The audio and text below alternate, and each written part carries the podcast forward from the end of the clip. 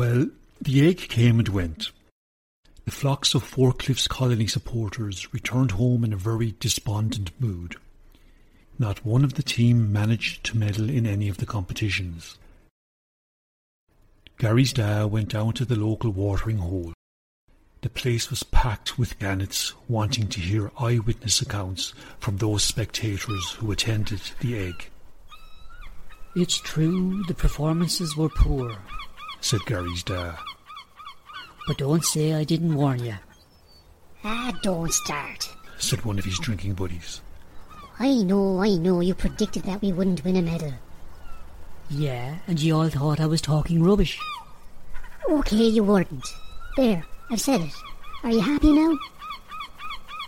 I still maintain that our youngsters are losing their traditional skills with the way they. Yeah, yeah, yeah. Here, do, do you want another drink? You know what I'm going to do? I'm going to match my words with action. I'm going to coach youngsters properly so that they can be competitive at the next egg. Gary, are you serious about wanting to compete in the egg? Yes, it's my dream. But have you thought it through properly? Huh?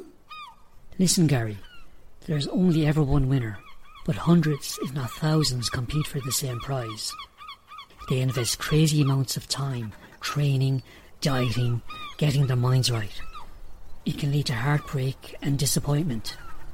I know I've been through it three times myself. I'm aware of that, Dad, but I'm a hundred percent serious. I want to compete in the egg and I'll do my best every day to achieve that goal.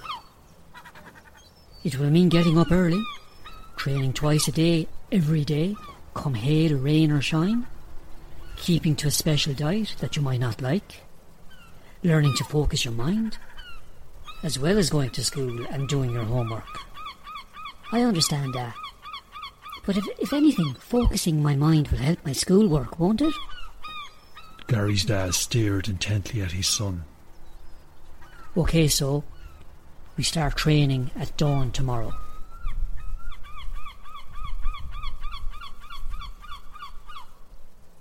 For the following months of winter and spring, Gary and his dad endured all sorts of early morning weather and tidal conditions as they practiced their diving routines and completed obstacle courses of varying lengths.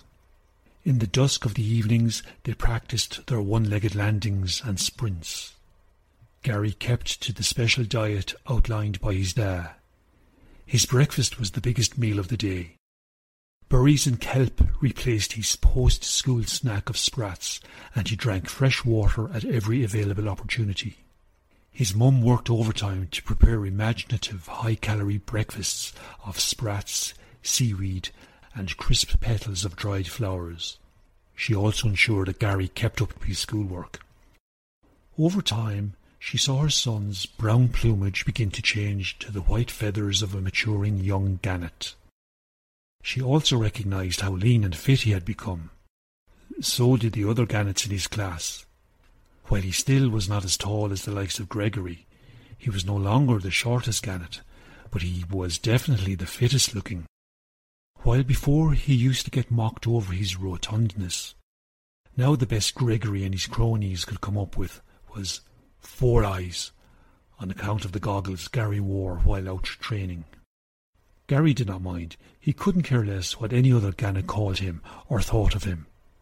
Well, with the exception of Gertrude, oh, and, and his parents, and, and perhaps Gerhard too.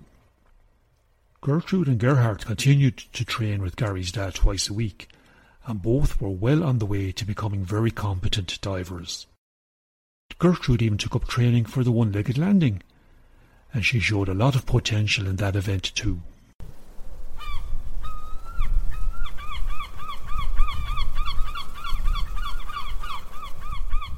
A few weeks later, Gary's dad was flying home from work when he saw a sight that he had not seen since last autumn. Off in the distance, a rolling ball of starlings twisted and turned and shimmied and shook. As his flight path took him closer to the murmuration, He observed the precision of the starlings' movement and their instinctive reflexes. He was mightily impressed by the skill on display. As usual, there were no collisions. Not one starling seemed to put a foot or wing wrong. Gary's dad soon recognized the leader of the murmuration. It was that peaked hat, scarf, and goggle wearing old codger, Colonel Starling. The colonel roared out commands, and the hundred or so younger starlings carried out the routines. Hmm, I wonder, muttered Gary's dad as a mad notion came to his mind. He followed the starlings back to their roost and approached Colonel Starling. Welcome back. Looks like you wintered well, said Gary's dad. Colonel Starling looked up at the gannet that towered over him. By Jove, it's great to see you again, old chap. Likewise, Colonel. I was on my way home when I saw your cadets, and once you were finished your routines, I followed you back to your roost.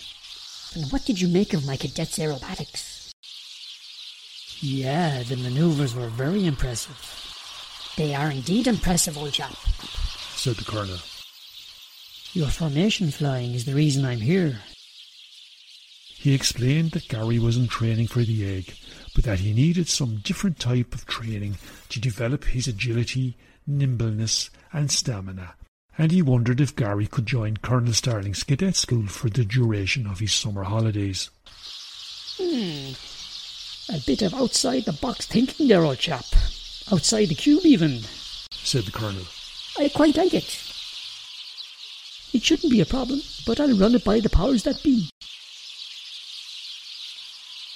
Come around tomorrow at this time, and I'll have an answer for you. That's great, Colonel. See you tomorrow, so, said Gary's dad before he took flight. He still had to figure out how to tell his wife of his latest plan, and of course, how to convince Gary to spend his summer holidays at the Starlings Cadet School instead of spending the three months frolicking with his pals.